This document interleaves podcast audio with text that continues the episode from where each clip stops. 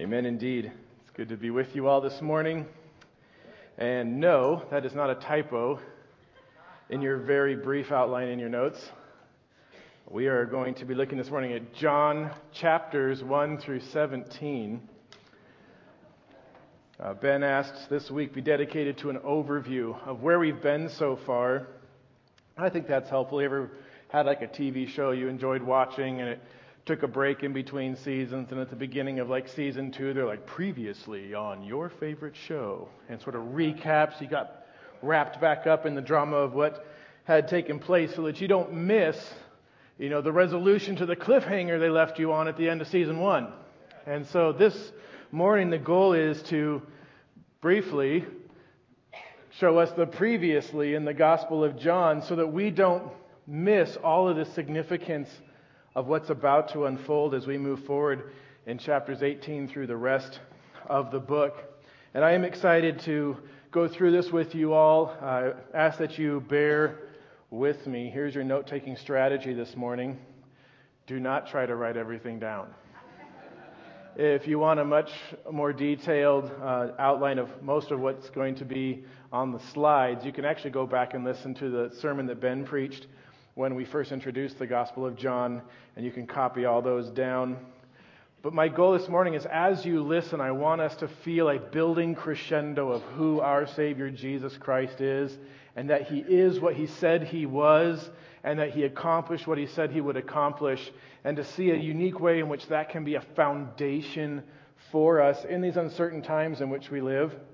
And so, if you want to take notes, I would encourage you jot down those things about Christ that stand out to you as that is something I need to hang on to this week and be reminded of this week as my my own faith is tested in whatever that looks like for you. But as we begin, I would ask you to join me with a word of prayer and then we will dive in. Our Father, we do address you because you are in heaven, you are holy. And that is an unassailable reality. You have been so for eternity, and you will be to the end of this age and to the eternal future that stretches out before us.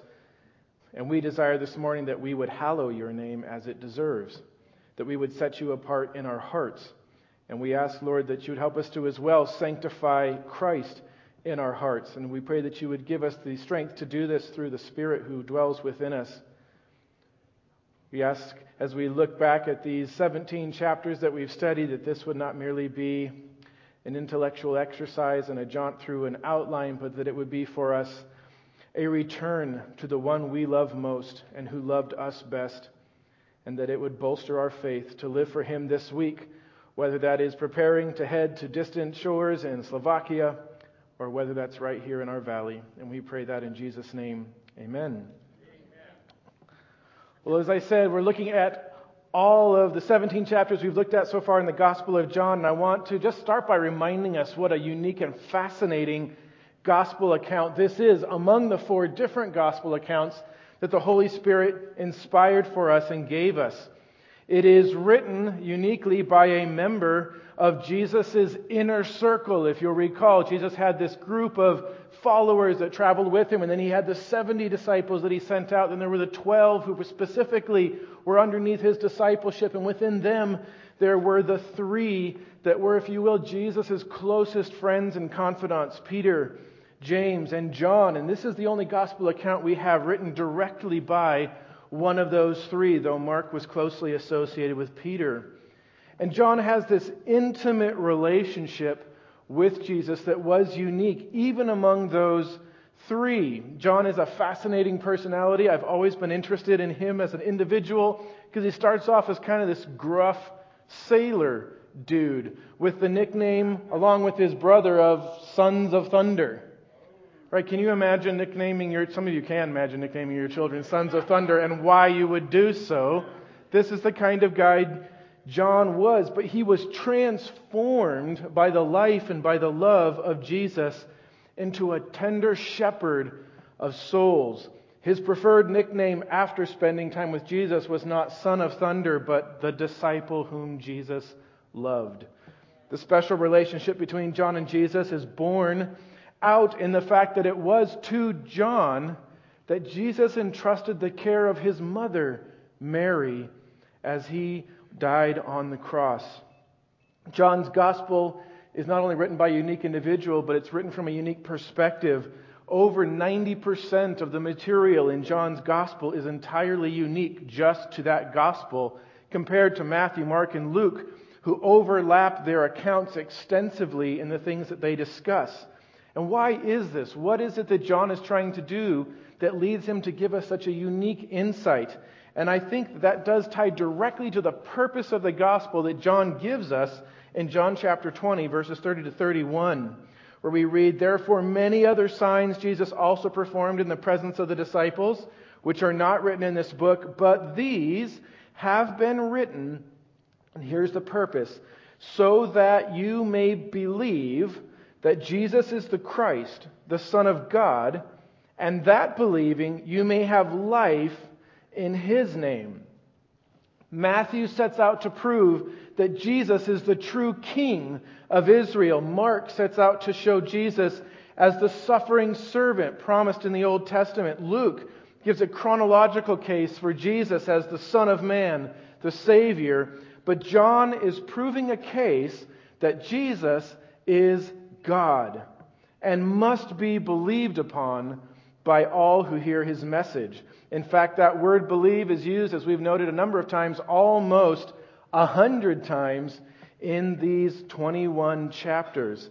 And so this morning, whether you're hearing about Jesus for the first time or whether you've grown up in the church, the Gospel of John is like a cement truck pouring a foundation for the faith of all.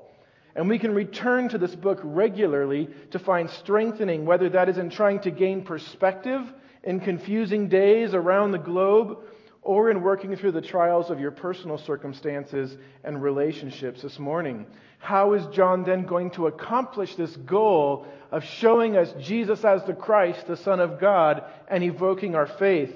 And he does it in a unique way, and I really enjoyed the way that John Calvin captured, I think, what is the essence of John's method in a quote in his commentary on the Gospel of John. John Calvin notes that John's Gospel is unique from the other three Gospels in that, quote, the other three are more copious in their narrative of the life and death of Christ, but John dwells more largely on the doctrine by which the office of Christ, together with the power of his death and resurrection, is unfolded.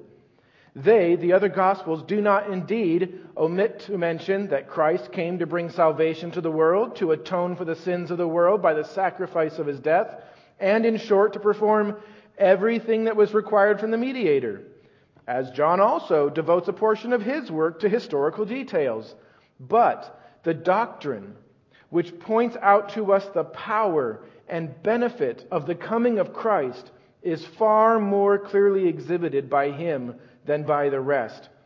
And as all of them had the same object in view, to point out Christ, the three former exhibit his body, if we may be permitted to use the expression, but John exhibits his soul. On this account, I am accustomed to say, for whoever shall understand the power of Christ, as it is here strikingly portrayed, will afterwards read with advantage what the others relate about the Redeemer who was manifested, he goes on to say this gospel is the key to opening the door to understanding all the rest. And there is a reason why it has often been, especially even in our own American tradition, the Gospel of John that we encourage people to turn to first. To read John is to gain insight into the soul of Jesus, into his revelation of himself. And you can simply find this in no other gospel like you can in John. So, how did John, by the inspiration of the Holy Spirit, lay out his gospel to call us to believe in Jesus as God through the revelation of the soul of Jesus? Well, let's take a look at a roadmap of John and we'll walk through it together. I brought pictures. All the way back at the beginning of our series in John, Ben gave us a simple outline for the book, and that's what we will be using this morning on our way through. It begins with a prologue. A prologue which lays out the Logos, the Word, as God and man. And we see that in John chapter 1, verses 1 through 18. John begins his gospel in one of the most beautiful and compelling passages in all of Scripture. Once again, he changes and diverges from the other three Gospels here. Matthew lays out the legal genealogy of Jesus. Mark jumps right into the action of Jesus' life, beginning with his baptism. Luke gives us a detailed historical account of the birth of Jesus and his biological genealogy through Mary. John gives us this In the beginning was the Word, and the Word was with God, and the Word was God. He was in the beginning with God. All things came into being through him, and apart from him, nothing came into being that has come into being. In him was life, and the life was the light of men. The light shines in the darkness, and the darkness did not comprehend it. And as he goes on to say a few verses later, and the Word became flesh and dwelt among us, and we saw his glory glory as of the only begotten from the Father, full of grace and truth. The king of Israel needs to prove his Davidic lineage through the Father. That's what Matthew did. The Son of Man needs to prove his prophesied lineage through the blood of his mother. That's what Luke did. God in the flesh requires going back just a little bit further than any historical almanac can trace. This is John's thesis. God became a man and revealed his glory and was rejected by the world, and through his rejection and death became the Savior of all. And now that you know, you must believe this.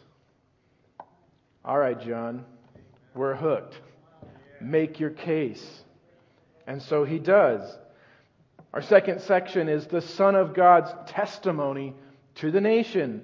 In chapter 1, verse 19 through chapter 12, verse 50, these passages trace the ministry of Jesus from the Galilee in the north to Jerusalem in the south and back and forth through Samaria in the middle. Jesus preaches and teaches to the nation and gives them proof of his authority to do so through signs and through wonders. And that then leads to, oh, you actually have these little things here. Haha. there you go. The Son of God's teaching to his followers follows on in chapters 13:1 through 17:26. And if you'll note there, you can see on the screen the triumphal entry is marked out. And that means from the end of chapter 12 all the way to the end of chapter 20, you are looking at one week span from a Sunday to a Sunday. All of that material is dedicated just to that period of time. We are now entering in chapter 13 into the upper room and spending our time listening in as Jesus institutes the Lord's Supper and then fills out through his teaching and prayer how the disciples will follow after him once he has returned to the Father. And this means that, as I said, all of this material, John is zooming in just to let us sit and listen in on one extended conversation. Chapters 13 to 16 all teaching and conversation. Chapter 17, as we just finished, is all prayer. And if you're noticing that this all does sound particularly familiar, it's because if you are looking at a roadmap of the Gospel of John, you are here. That is where we left off. And that then is going to lead into the climax and culmination of the gospel of Jesus Christ through the pen of John. Our fourth section, the Son of God's suffering and glory, John 18, 1 to 20, 31. From now until the end of chapter 20, the Gospel of John will be focused exclusively on the betrayal, the arrest, the suffering, the death, the burial, and the resurrection of Jesus. Having laid out his case for the deity of Jesus, John is now ready to show us how the Messiah accomplished his work. And then finally, in the epilogue, we will see Jesus, Peter, and John highlighted. Most of that inner circle in verses 1 through 25 of chapter 21. It's another tender passage showing the restoration of the disciples to Jesus after his resurrection, particularly Peter. It's very personal and it's a very touching end, showing that the resurrected Lord of glory is still gracious and still eager to be a part of the lives of those who follow him. The shepherd is still pursuing his sheep and encouraging them to shepherd other sheep as well. And in there is an encouragement for us all. Those are the bones of John's gospel, and hopefully a helpful reminder of how this book is stitched together. But I want to spend the remainder of our time this morning before communion looking back at the trail of breadcrumbs that John laid out for us in his gospel that proved his central thesis Jesus is God, He is the Savior, and we should believe Him. If you remember, John gave us seven, or perhaps eight, or perhaps nine, or perhaps ten, depending on how you count, signs that Jesus performed and seven I am statements about himself that help us to understand the soul of Jesus. And so let's quickly look back and remember together these wonderful moments that have brought us to the upper room and the very edge of the betrayal of the Savior. All the way back in chapter 2, we saw Jesus perform his first sign of turning water into wine. This is a fitting sign for the groom who has come to earth to seek his bride. And he makes his appearance at a wedding, showing that he is the Lord of the feast and he is the one who can turn water itself into wine. We then fast forward a little bit later in that chapter. The second sign, by some counts, is Jesus cleansing the temple because it is specifically identified as a sign in the text. Here you see the righteous one, Jesus Christ, purifying the house of God in his zeal. And in doing as well, he points out to the people that his body is the true temple, and that if you destroy it, he has the power to raise it up again in three days. A sign foreshadowing his greatest sign. Fast forwarding now to chapter 4, we see the third sign Jesus healing an official's son. And it's in the context of Jesus rebuking a generation for just wanting to see tricks, for withholding belief until they have seen magic. But then he responds to the sincere faith of an official who believes in the word of Jesus alone and has his son healed from afar. His fourth sign takes place in chapter 5 when Jesus goes to the pool at Bethesda and he sees that poor man, decades in his illness, unable to walk, unable to function in the life of society, cast off and despondent. And Jesus asks him, Do you want to get well? And in so doing, he proves he is the Lord over disease, he is the Lord over infirmity, and much to the upset nature of the spiritual leaders, he is the Lord of the Sabbath. Chapter 6, the fifth sign of Jesus, he feeds a great multitude, at least 5,000, probably many more when you include the women and the children. Jesus is the God who provides just as God always has for his people. And here he feeds a crowd of thousands with a miracle of creation. His sixth sign, walking on water, a more private sign that he performed in front of his own disciples, and also one of the more amusing, in that some of the Gospels note, as Jesus was trucking along on the water, he had intended, it said, to pass them by. So when they first see Jesus, he wasn't like, hold on, I'm catching up. He was just heading for the opposite shore. See ya. That just had to have been a little bit hilarious in hindsight. But Jesus is the Lord of nature. He's the God of physics. The laws of the universe are His laws. The world conforms to His desires and occasionally scares the daylights out of His disciples in the process. His seventh sign now we're in chapter 9. Jesus heals a man born blind in a world where they look down upon him as this must be only because of your sin. Jesus says, No, this is only so that the power and glory of God can be put on display. The one who is the light of the world brings sight to the blind. And what he does here physically, our Savior does spiritually as well and to this we are all witnesses who call him Lord. His eighth sign in chapter 11 Jesus raises Lazarus to life. The Lord of life is not limited by the grave. He not only can snatch people from death's doorstep, he can reach into death's chambers itself and draw men back by the power of his voice. And of course, there is the sign, there is the sealing testament to Jesus Christ, and that is his own resurrection from the dead in John chapter 20. The greatest and surest sign of all. Jesus himself cannot be contained by death because his sacrifice was perfect, and in that, death is conquered. And so he comes back. And then finally, the last sign given to us in the Gospel of John is the miraculous catch of fish in John 21.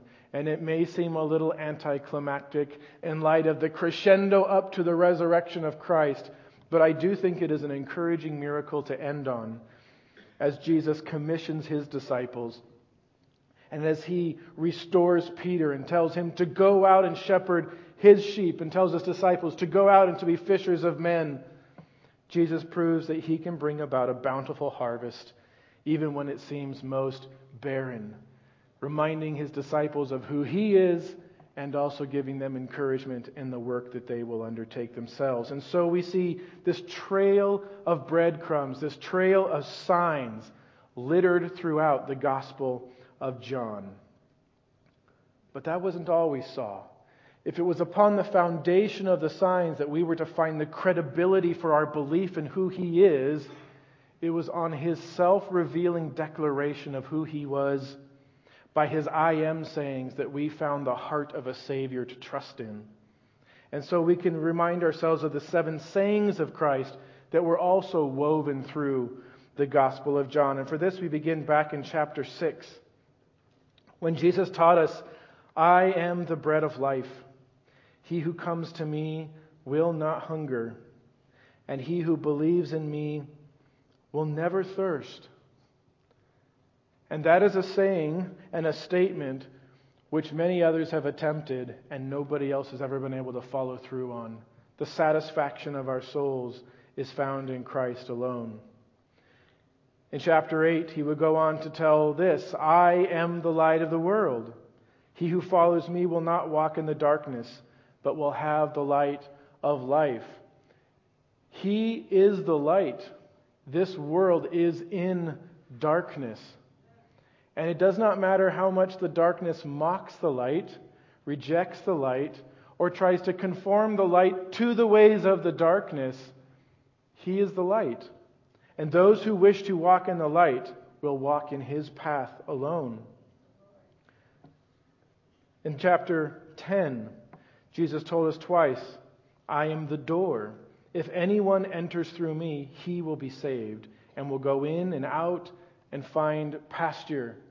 The exclusivity of the Christ is also on display in his sayings. He is telling us both as encouragement and as caution that you cannot come into the Father's good pleasure unless you cross the threshold of His Son sent for us.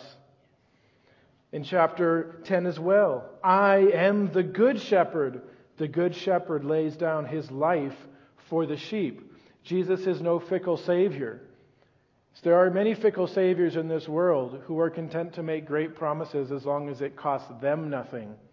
It's easy to be the top of the pyramid scheme. But Jesus is the Savior who dies for all, and all the benefits flow from Him.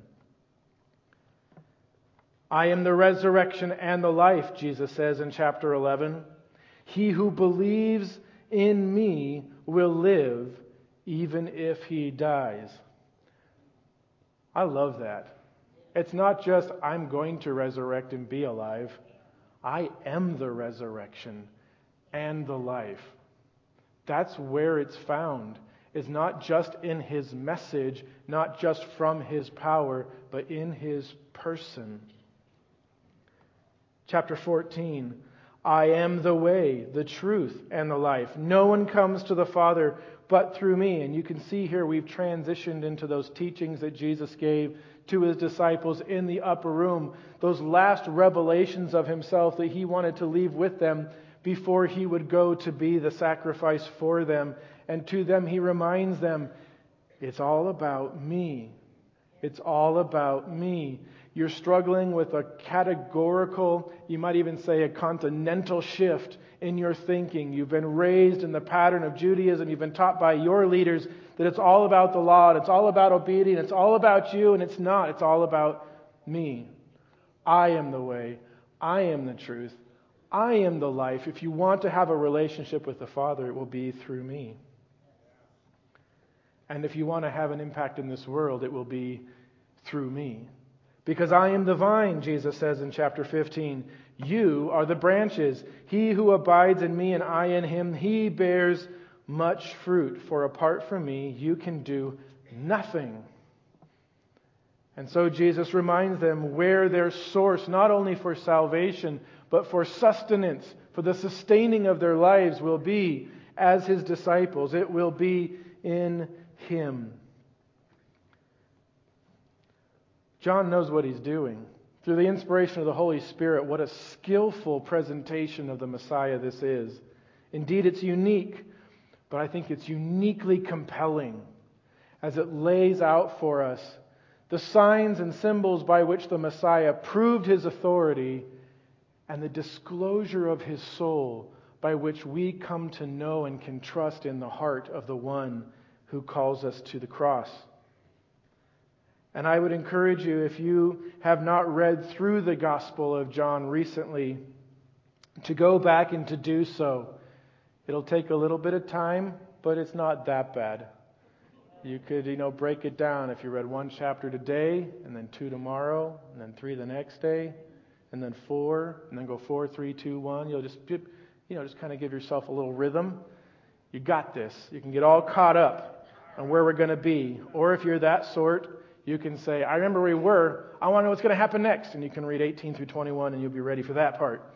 But go back. There is so much of who Christ is. We didn't even talk about the woman at the well or many of these other amazing revelations of the heart of Christ that are in John's gospel. But I hope these mountain peaks scattered throughout remind us who our Savior is. And returning then to John's thesis that he began with, I I think this helps us to focus on why we should, in fact, believe Him. Why we should believe Him. We should believe the one who has the power to create. He can bring into being that which is not. This is not something other people can do. This is not alchemy. This is the God of the universe causing to come into existence, whether it's water into wine or whether it's loaves and fishes to feed thousands, He's the creator God. He has the power to heal. He can fix those things which we consider hopelessly undone. This is not the traveling charlatan who's able to improve somebody's back pain for a few minutes on stage. This is the God who can reach in and reknit into healthy bone and sinew and tissue that which has been permanently damaged. And He can do that in your heart too. He has power over nature. Power over nature. We live in a world and in a culture that wants to look and say, this world of matter and of energy, this is what is ultimate. This is the source of all things. And Jesus says, Oh, really? I make every atom dance to my will. The universe obeys me. Whether that's storms on the sea, clouds in the sky, the very air that we breathe serves Him and Him alone, and He proved it. And most powerfully and most ultimately, He has the power over death. He's the Lord of time, He's the Lord of eternity, and He alone has proven authority over the very mortality of Himself and those who follow Him. Amen. I want to follow a Savior who is not intimidated by the grave. And there is only one like that, and His name is Jesus. And John shows us this and says, Do you now believe? What more must you see? How much more convincing can it be? And for 2,000 plus years now, people have tried to pick away and undermine and try to set aside the miraculous signs and wonders of the gospel that we have just read, and they cannot. These are convincing signs. But not only should we believe him, we should trust him. We should trust him for who he has revealed his soul to be to us. He satisfies as living bread. He illumines as the light of the world. He beckons to us as the only entrance into glory, the door, the way, the truth, and the life. He cares for us as a good shepherd who guards with his life and knows each sheep under his care. He conquers with the power of his resurrection, a victory in which we can conquer too. And he sustains us as a vine sustains both branches and the fruit those branches produce. It is one thing to be forced to recognize that there is someone of such unconquerable power that we must deal with them. It's another thing to come to discover that they are good and they are kind and they are gracious and that that is a safe place to entrust your soul. And John shows us that Jesus is both and then commands us to believe. And that's where we will end this morning as you begin to prepare your elements for communion. And I invite the music team to begin coming up. As we get ready to partake of these symbols of faith in Jesus, as we take them into our hands, we would do very well to take this verse as a challenge to us. brothers and sisters in Christ, do you believe? Do you believe that Jesus is the Christ, the Messiah, the one who saves us from the guilt and punishment of sin? Do you believe that Jesus is the Son of God? the one attested to by signs and wonders and by resurrection from the dead, a divine sacrifice and the full revelation of the glory of God. But let us not stop there then. Are you this morning believing such that you are, as this verse calls us to, enjoying and experiencing the life in His name? Let us eat and drink this morning with the conviction that our beliefs shall be evidenced in our living. Whether that's from Afghanistan to Argonne exit, from Slovakia to Spokane Valley, from broken politics to broken plumbing, from national mandates to Northwest marriages.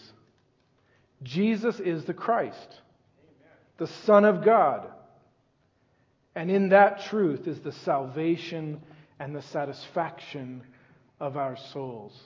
Would you pray with me and then we will partake together? Father, thank you for the gift of the gospel of John. Thank you for the unique perspective that it gives us on your Son. How unique you are as a God who desires to be known by his people who is the revealing God, that we are called to have a relationship with you. Help us never, because of the closeness with which you have with us, help us never to be, be tempted to trivialize the awesome, awesome majesty that you possess. Help us never to approach you without an appreciation of your glory. And yet, Lord, Draw us near that we would approach you, to come confidently as children before your throne in the grace that we have in Christ Jesus. And even now, as we prepare to honor him and to remind ourselves of the covenant in his blood, we ask that you would accept from us this token, this symbol, as a true confession of our love for Christ, our faith in him, and our resolve to live the life that we have in him out here and before the world. And this we pray in his name. Amen.